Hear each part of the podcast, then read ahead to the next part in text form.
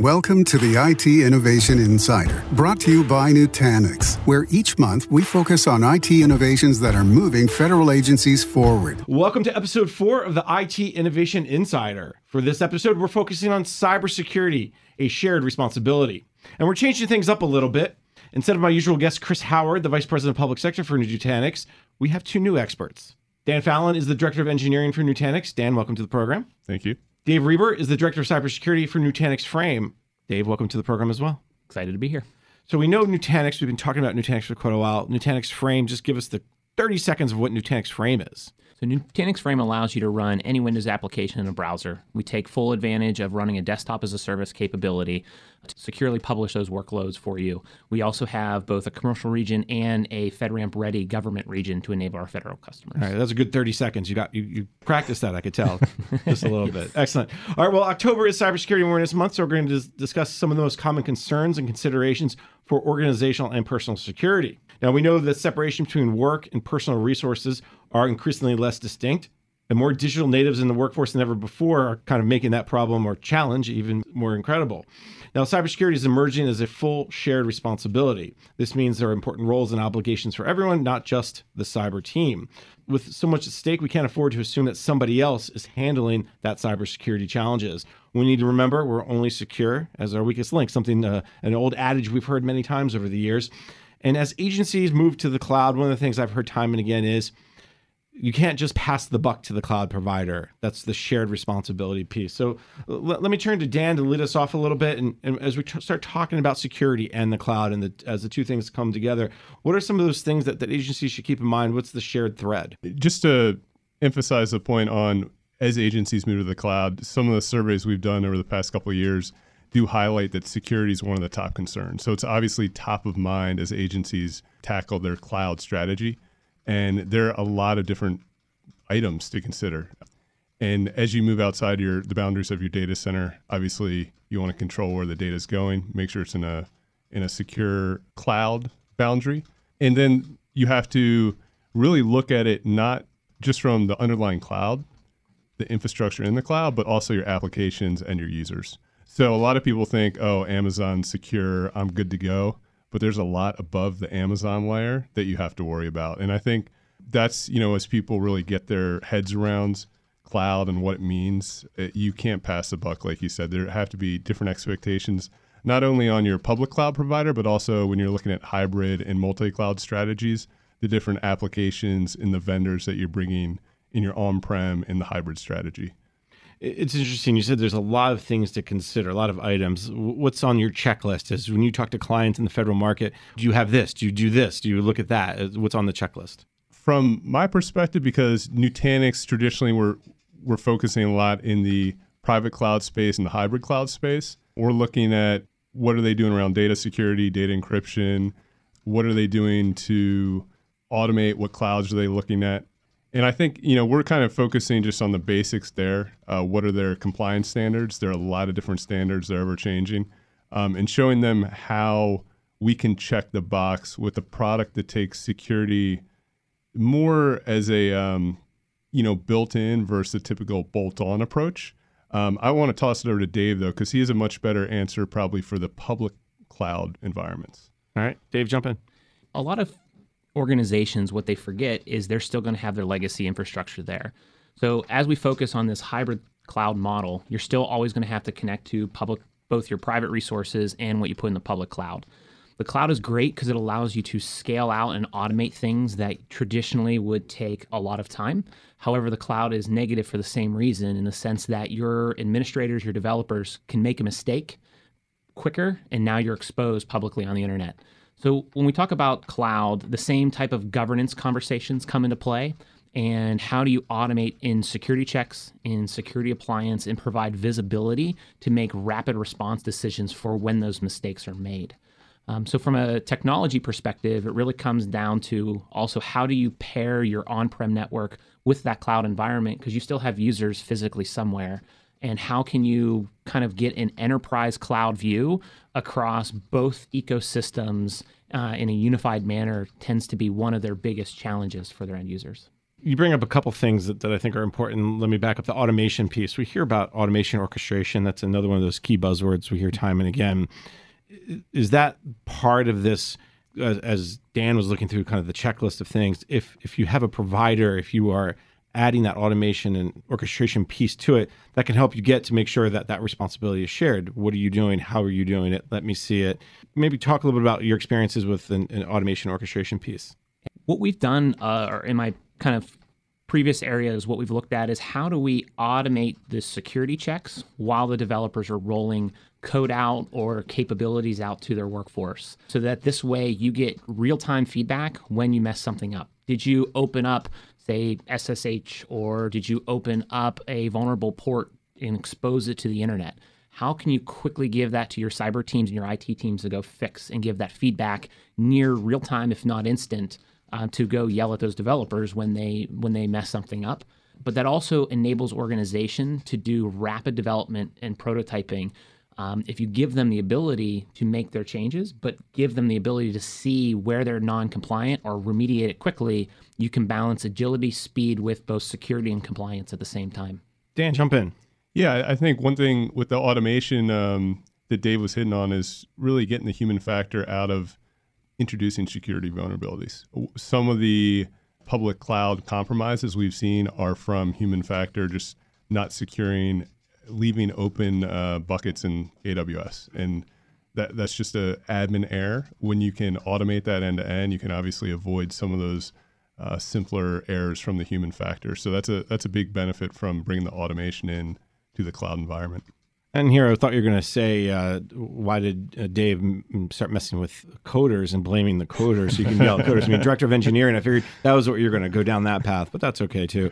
One of the things I heard recently at, at a cyber event was all about the little things, the hygiene, and we talk about hygiene all the time. And I know it gets a little bit old, but really, what you're saying is automate that hygiene piece because we as humans will, will make that mistake and I think that that plays a, key role in, in, as you're developing, you're designing for security. So uh, I, don't, I don't know. Let me let me maybe turn to uh, Dave and jump in on this piece of the hygiene piece and how if those cloud providers that are using automation, like I would guess Nutanix, mm-hmm. that can kind of help agencies and other organizations kind of deal with that hygiene issue. Yes. It's all about defense in depth.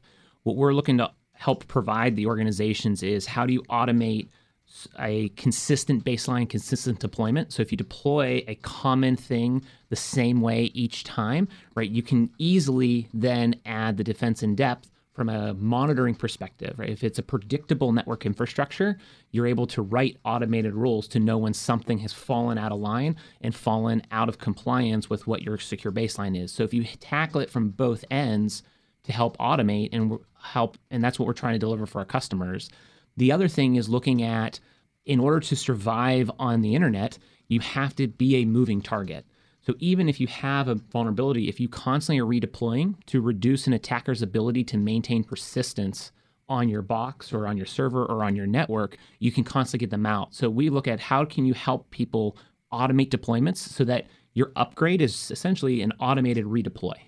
And Dan, jump in because one of the things that Dave said was regarding if you're constantly moving right? Are you, from an engineering perspective, how do you engineer that constantly moving? Like my data is here today, but there tomorrow. Yeah, and the uh, the term multi-cloud starts to come up more and more. When you think about, all right, I want to be on-prem today in my private cloud. I want to be able to burst out to a public cloud for seasonal workloads, and maybe I need to deploy to the edge for some type of tactical environment. So those are three different environments. But like Dave said, for the best security and the best standardization. I want it all to be the same. So when I deploy the same app in all three environments, I want it to look and feel and, and be repeatable. So, you know, one way Nutanix is doing that in practice, a product called Calm is being able to develop application blueprints that have hooks into the various APIs. A lot of the automation comes to driving towards APIs and standardizing your build out so that I can say build once, deploy many build my application. And rather than the traditional mindset of, I'm going to give it to the server guy and then the OS guy and then the person who installs the actual app, I can have it all through one automated workflow and make it standard and repeatable. So let's take a quick break. When we come back, we can kind of jump into the shared responsibility uh, section of the show. You're listening to the IT Innovation Insider, sponsored by Nutanix, on federalnewsradio.com and part of the Federal News Network.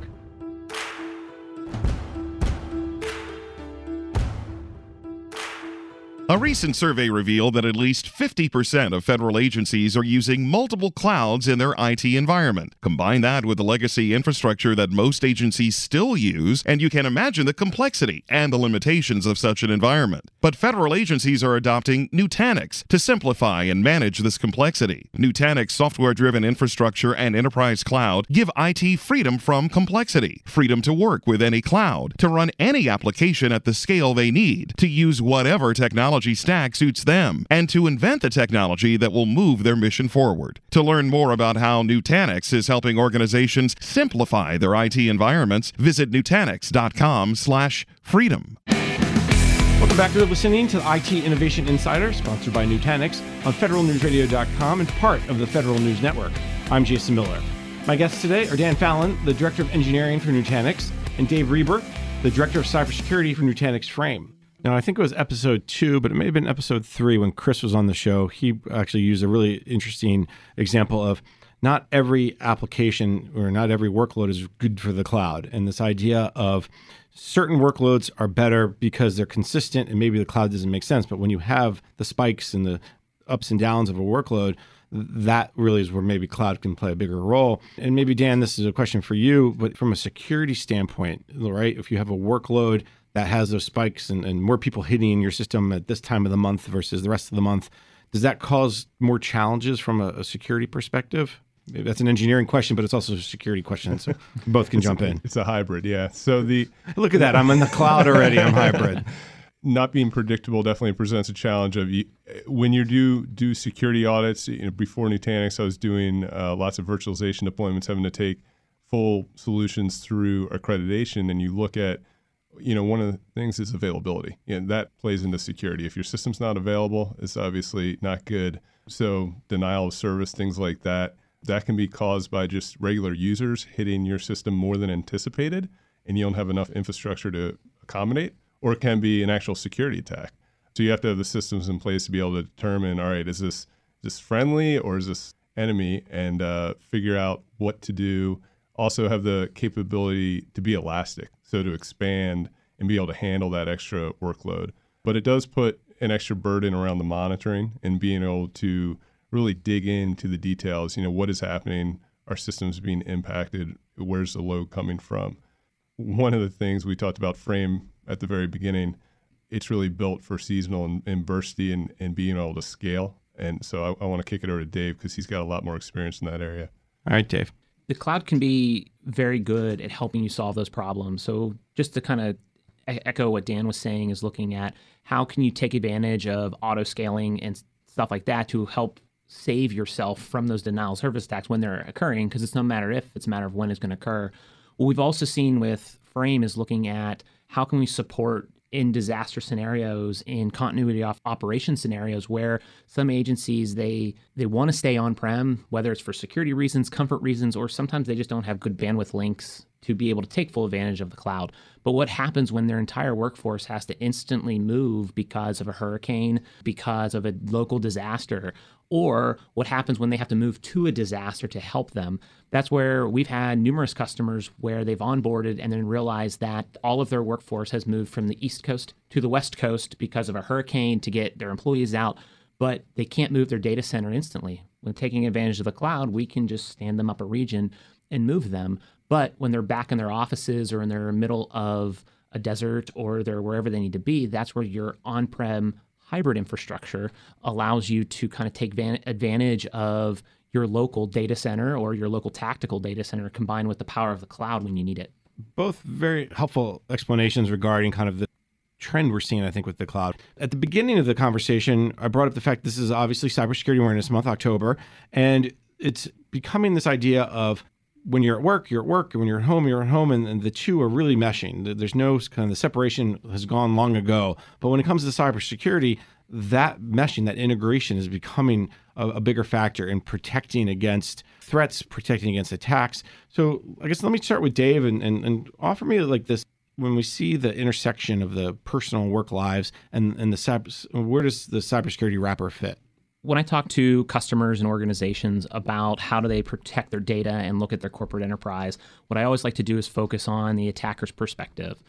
Their objective is to get to your systems, your data for some operational reason, whether to steal your information, compromise your systems, or to take you offline they are focused on the weakest link. What is the easiest way to get into your organization? And a lot of employees, we're we have a giant mobile workforce. That mobile workforce is expanding both in the federal space to try to kind of catch up to which with the commercial side.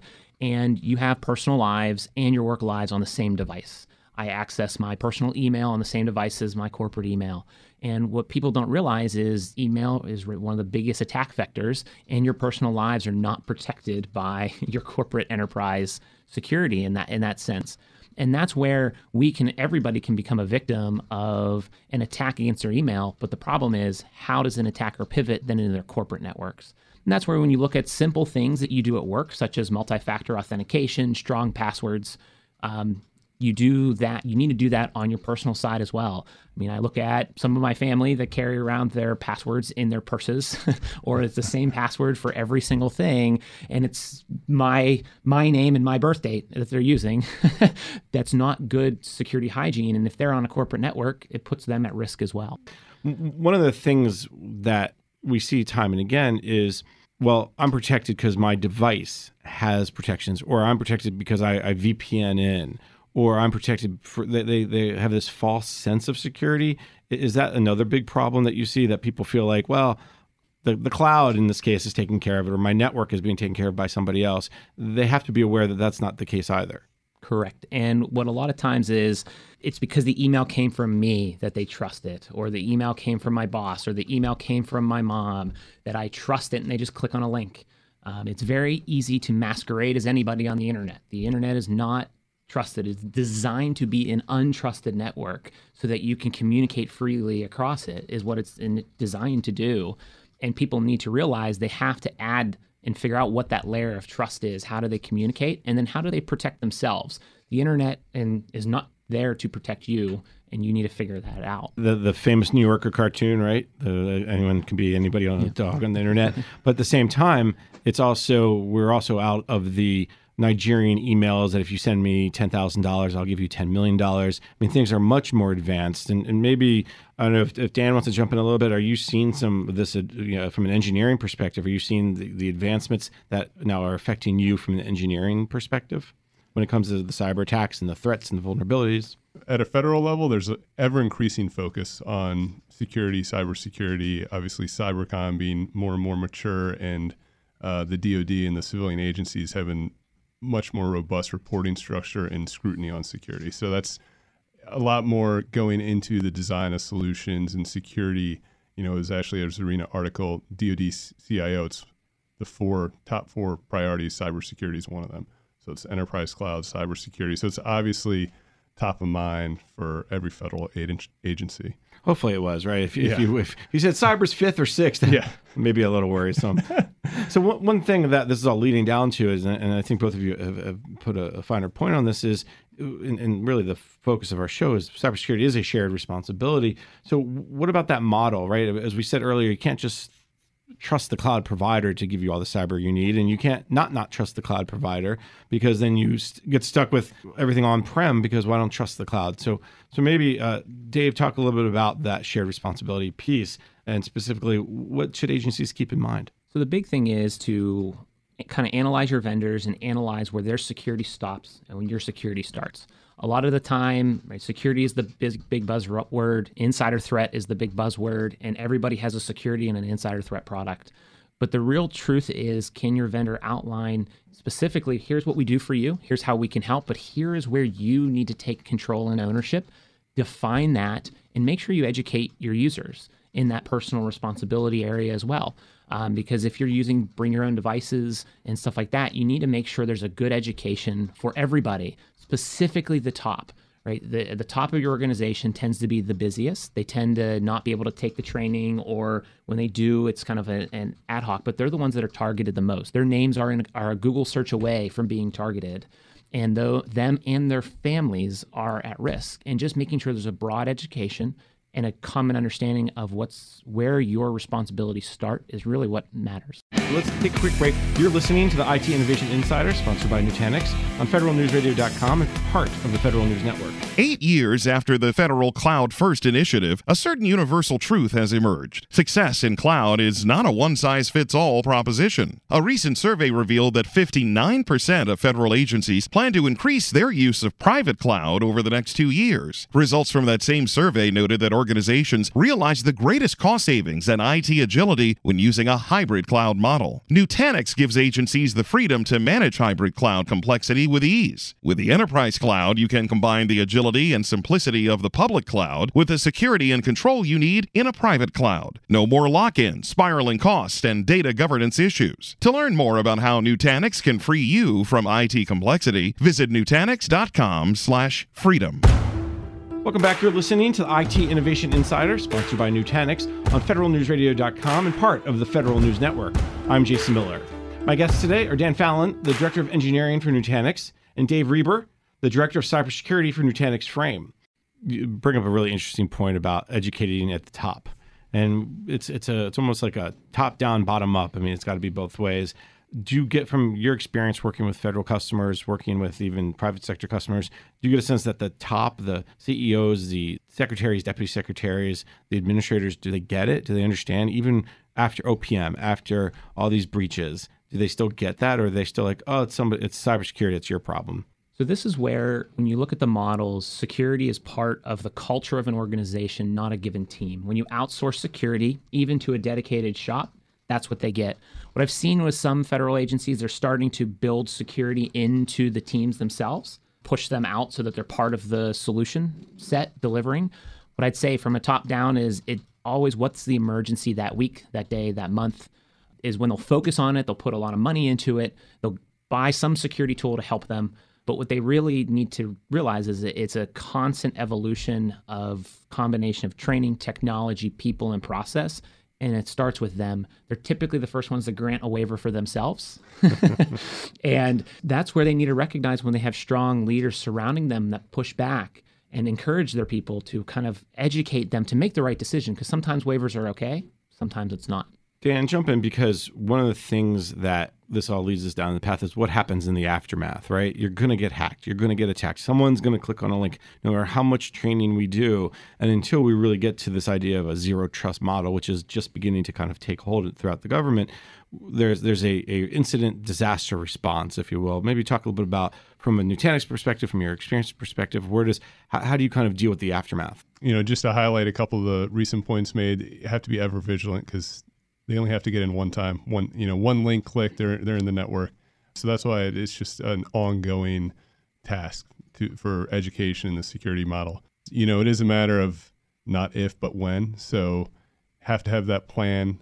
A lot of it goes into the the upfront security plan, um, but also the continuous monitoring um, and the way we've shifted our security models to be more of a continuous posture than an every three years we'll audit the network and oh, that's when we'll have the fire drill. It's got to be a continuous, continuous thing to to catch the incident because that's a another concern. Is a lot of these occurrences. It's how far after the fact was it actually noticed. So to be able to stop it as soon as it happens and prevent the spread and f- prevent the damage, and then have a plan in place. And what we were talking about in the last segment of what do you do when your server or your network or your private cloud or public cloud has been compromised?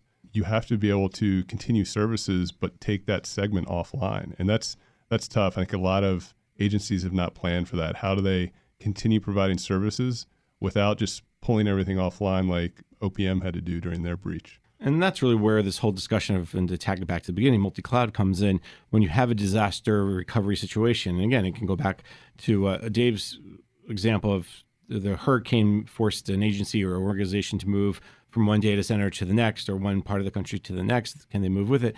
The disaster recovery is the same thing. When a part of your network has to be taken offline or, or pulled down by having that multi cloud approach, Dan, jump in. You're the expert. I'm not. well, I'll, I'll uh, highlight a couple things and then uh, turn it over to Dave. And yeah, having a plan. A DR is always undervalued, underemphasized. It's kind of the first thing cut from the budget, even though many of the federal compliance you know, there's DR requirements. Uh, depends what level of application, level of compliance, but most of them have some type of DR call out. And but it's the first thing cut because they're like, oh, you only need it when something really bad happens, but that's when you really need it. Yeah, I mean, I think planning and with the advent of public cloud, there's a lot more flexibility. You don't have to own an entire new data center. You don't have to own physic- physically second site.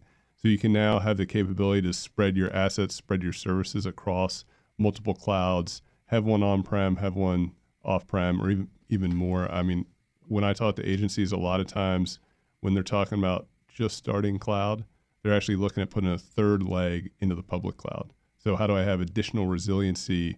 Start to get comfortable with cloud and make that my DR site. So I think just because Frame actually balances across multiple clouds, I know Dave has some experience on how to handle that. All right, Dave, jump in. Yeah, so one of the big things that I found in cybersecurity is both the security teams tend to and and the implementers tend to look at security don't let perfection be the enemy of good enough. They try when you're talking about dr they're focused both on recovery time objectives and recovery point objectives.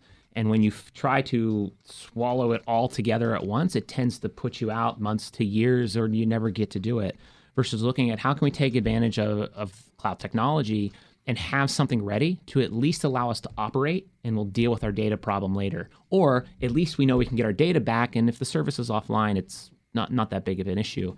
And that's where when like a lot of our customers we work with them specifically at Frame is to try to right, get them on board with right uh, help them with their basics help them with basic dr capabilities or basic resiliency and then when you start there then you can expand into your broader coverage because and that's what the cloud allows you to do it allows you to start even if it's an experiment, and quickly expand to thousands and thousands of nodes, right? Whatever's available in that data center to be able to take and allows you to do that. And you don't want to wait till a disaster to do it.